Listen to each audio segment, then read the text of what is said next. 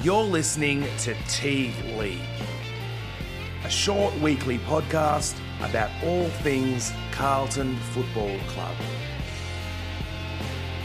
And as every week, we kick off the episode with the match review brought to us by my six year old nephew Eli.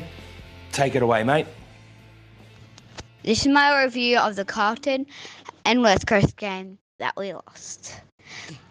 Um, so Sam Walsh and uh, Jones was apart apart from Jones kicking. Um, he was great at marking and he was great. And what Sam Walsh was a gr- great runner and a great kicker. He did kick some goals. Zach Fisher was great. Um, Harakai got into like the like the first few like minutes of the game, which is, and then he was out for the whole game. What did he hurt? His head. How did he hit his head? fell on the ground. He fell on the ground, and um, Jack Mom was good. Um, yeah. Oh, Matthew Cottrell kicked the goal. He was fine. Cottrell. He, kicked the goal. Always was fine. It was great. He kicked two or three goals. He was great. So that was my review of the Carlton and West Coast game that we lost. And thank you, Eli, for your review of last week's game against the West Coast Eagles at the SCG. You're listening to Teague League. This is a 10 minute Carlton podcast, and mine am your host. I am your host, Jason. And uh, let's get into stuck into the week in Carlton Football Club. If this is your first time listening, I like to keep it overall positive. Um, it's a little bit hard at points to really be bubbling in with a uh, positive energy. Um, but being positive doesn't necessarily mean not being negative. There's a whole lot of stuff to get through this week, and I'm probably going to do a uh, another part episode early next week, just because there's a lot of things to cover, and I want to keep it to a, a rough timeline. I'd like to start off this week's episode with the frustration station, as I started last week. Uh, I watched a portion of the game last night, the uh, Sydney versus Hawthorn, two uh, recent rivals. I wouldn't say traditional, but they've definitely been in the modern era strong rivals. The Buddy Franklin Cup, the Simon Mitten Connell Cup, if you will. That combined with the week before of us playing the West Coast, the camera angles at the SCG are painful. They're really difficult. They're either too close or too far away. Adelaide Oval's got it down pat really well. I know that I'm saying a bit of uh, a bit of biased here, seeing as though I'm in Adelaide. Um, obviously, MCG's got it down. Marvel's pretty good. Um, Optus Stadium as well. It, there, there's a certain angle where you can see what's just happened, what's about to happen. And S, or, uh, too close to the player on the regular shots is just a real tough to watch. So that's my bit of a gripe for this week. We'll move on to more Carlton related stuff. Uh, let's in the VFL and VFLW every week we cover those to give a bit of an idea of what's going on there. Uh, due to COVID lockdowns, there's been the buy. We've had two buys, so not much news out of that in the VFL and VFLW, but we know that particularly the non-listed players are probably chomping at the bit as much as the listed players. And there's a few guys we've got who've had injuries in the last couple of weeks. Um, are really wanting to push for form. Uh, Marc Murphy, one of those included. So it's a bit hard when you can't get your uh, get your games into you, and I think that was a big issue with last year for some clubs. The mid-season draft we mentioned last week is finished, and the AFLW um, signing period is almost done and dusted. Uh, as mentioned, my friend Gemma will be coming on to go through that in detail and where we lost and where we won. Carl's had a lot of movement.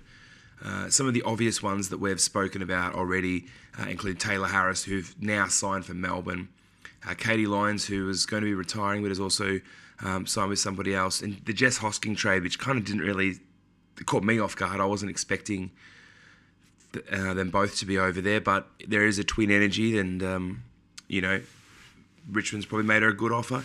But then there are supporters who are suggesting that Daniel Harford's the way he's running the club is pushing people out. So I don't obviously sitting here in my kitchen today don't know Daniel Harford from a bar of soap. I struggle to believe when there's people say that one coach is pushing people out. But after the year we had this year just gone that wasn't up to the level of 28, 2020 or 2019 where we were finals bound last year and made the grand final the year before, uh, is it a mild rebuild on the run? Is it just the flow of AFLW players because the money is less and you need to take the opportunities where you can and build yourself a career rather than playing just for a jumper. It's a bit easier to play for a jumper when you've got a three year contract that's going to pay your bills for the next 10 years rather than barely paying your bills with no future. Like, no. Uh, AFLW is a really tricky one, and Jem will be able to tell us more about that. But we, if we're talking, if we're bringing it back around to positive, we did gain Jess Dal Pos and a bunch of trade picks, and, and hopefully it's a it's a mini refresh um, to really push for a grand final again, where we don't get done by the Adelaide Crom. do love the Crom talk. Oh, where are we in this list? There's so many things here in this list, and it's about to hit the halftime siren. There we go. So, folks, I will encourage you at the halftime break to chuck a like or a subscribe, all the things that you do.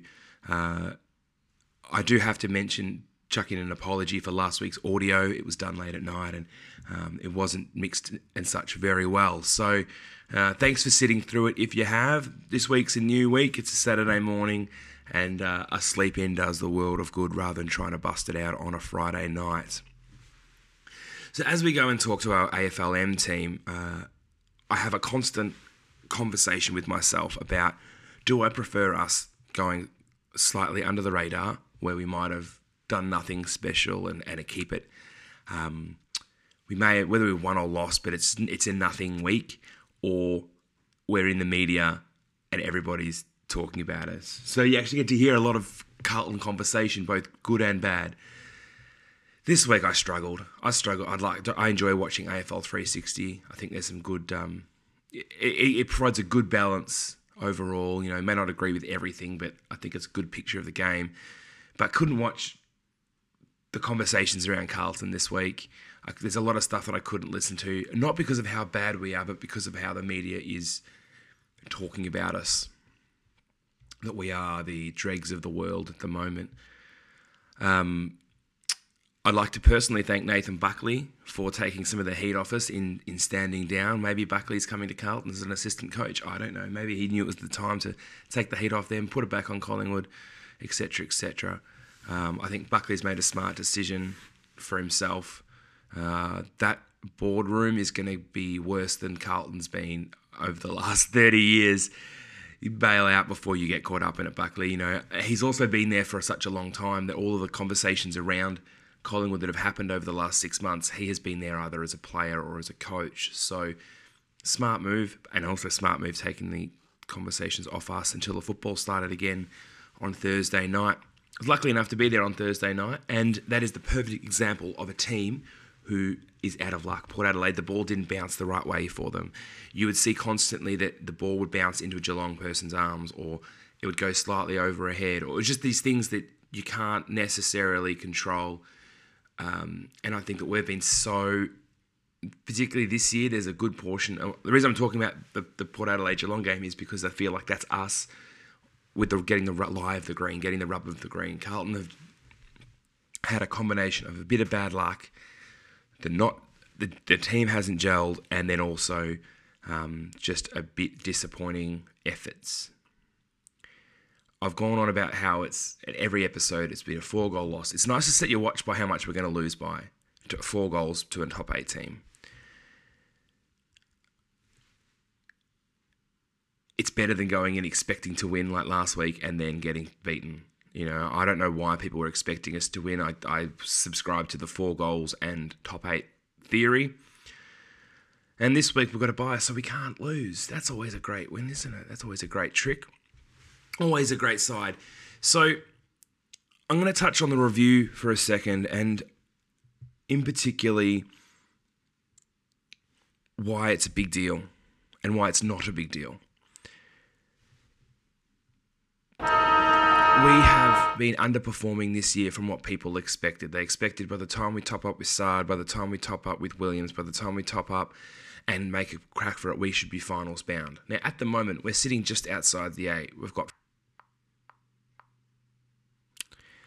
And it's not as it's not as dire like it's dire in the fact that Richmond are sitting on seven or five and they're sitting at eight. So there's starting to become that gap between eighth and ninth. Essendon who are sitting on five and seven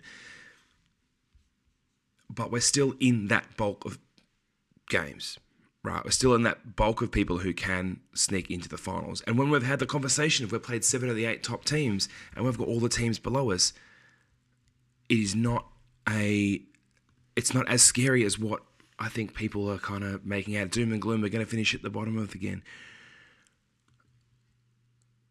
West Coast, who are sitting at seventh, have only played three of the top teams three of the top eight teams. Richmond have played six, but Richmond at the moment we know Richmond, so we don't have to like go into too much of them. Sydney and Port Adelaide are of them as well. They've only played four of the top teams, so there is that. If we're trying to be look for the positives in it, these teams are going to be starting to play more and more of the top teams, and we're playing the lower teams. We aren't that far off.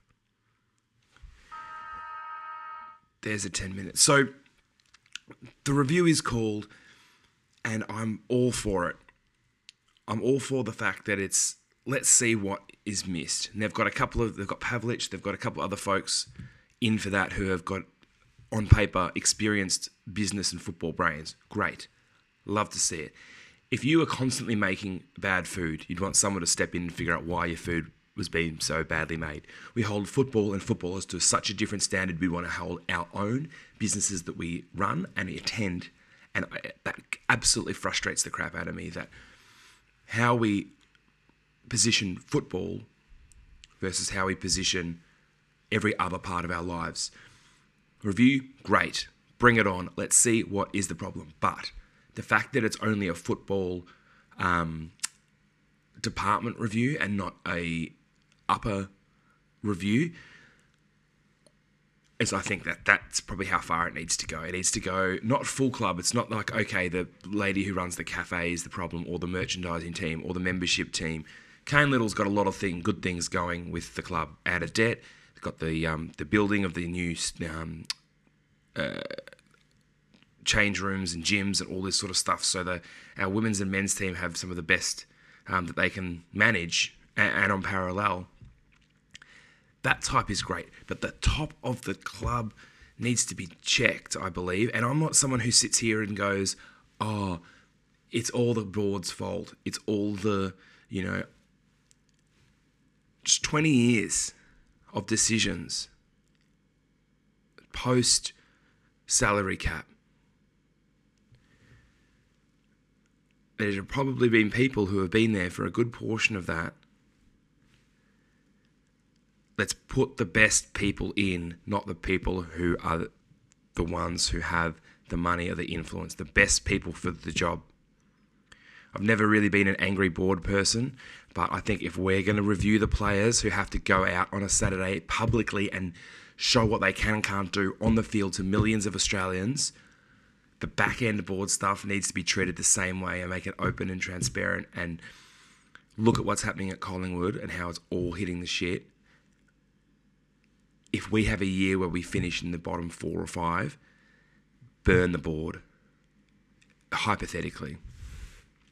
I'm real worked up about that because I did read a really interesting article during the week and it had to do with one particular player and the, the, the theory, and I'm not a big conspiracy theory guy, but the theory that this particular player, once the coach has got them offside, they've then been the fulcrum, the tipping point of getting that coach removed.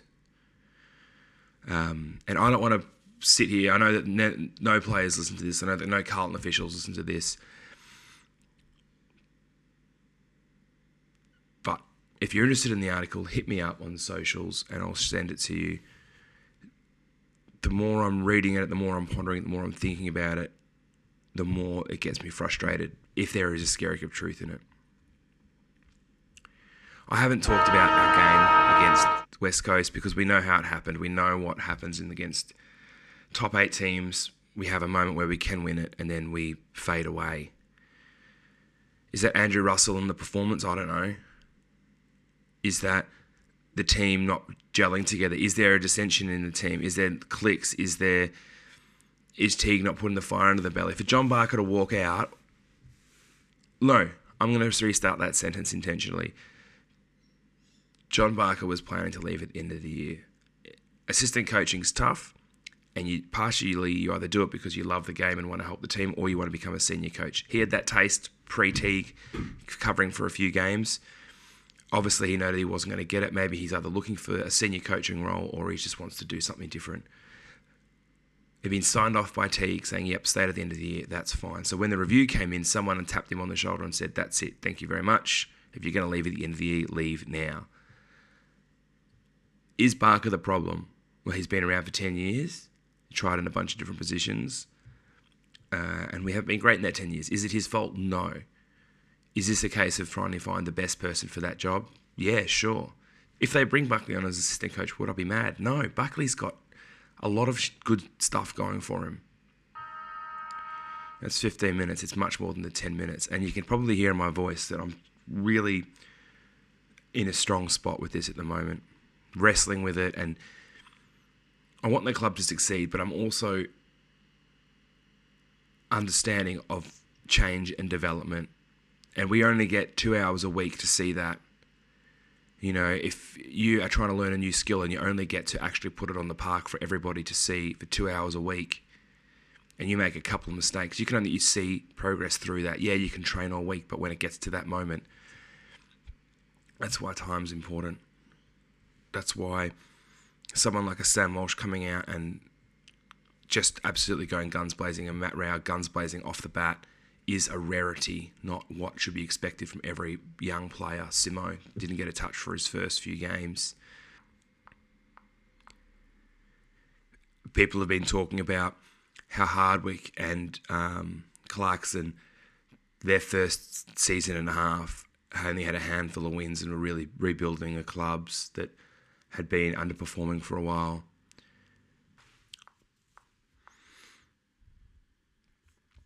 Anyway, I've hardly talked about the game at all. I've, I'll focus more on this in another little episode. Um, we've got Monday off, public holiday, so Monday evening I'll put something down. But I want to throw this out there. This is a little bit of homework that I did during the week, just to really give that perspective that it's okay. It's not great, but it's okay versus the top eight teams. This is as of the start of this round before the game on Thursday. This is how many they've played. Melbourne have played five top eight teams. Western Bulldogs have played five top eight teams. Geelong have played five top eight teams. Now six. Brisbane Lions have played six. Port Adelaide and Sydney have played four. West Coast have played three. Essendon five. GWS five. St Kilda seven. Carlton, uh, Geelong, Gold Coast 5, Carlton 7, Collingwood 6, Adelaide 6, Hawthorn 4, and North Melbourne 4. So other than the Brisbane Lions, which we and Richmond, which we know are premiership contenders, the only other teams to have played more games against the top eight sides, which looks like it's pretty locked in, I'll be honest. Maybe uh, Richmond, maybe West Coast. St Kilda are sitting at 1 and 6 with an average loss to the top 8 teams of 50. Carlton are sitting 0 and 7 with an average loss of about 4 goals. So, on one hand, people are saying St Kilda have got uh, St Kilda are great, and then they're not. We are sitting at a very consistent level. We just need to get those wins. When we start playing in North Melbourne, Hawthorn, Adelaide, we can actually really pick up against that. And you look at teams. Oh, I'm I'm just going over the same stuff here, folks. It's a really wild year for us. It's disappointing that we keep getting chances and fading out. But would we rather be close and fade out than get thrashed? I keep saying this to anyone who brings up Carlton and how shit we are.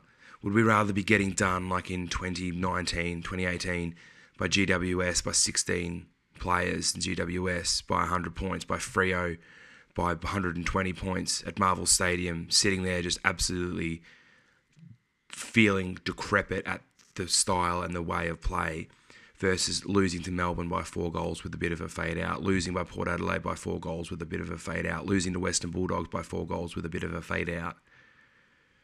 Folks,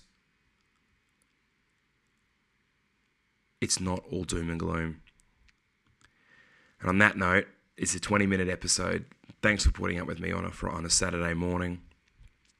Uh, I don't actually have tips from Eli at the moment. And so for this 25 minutes extra long episode where I'm sitting at the kitchen table with a bowl of cereal under my belly, have a great week and we'll, uh, we'll chat to you soon. Go the baggers.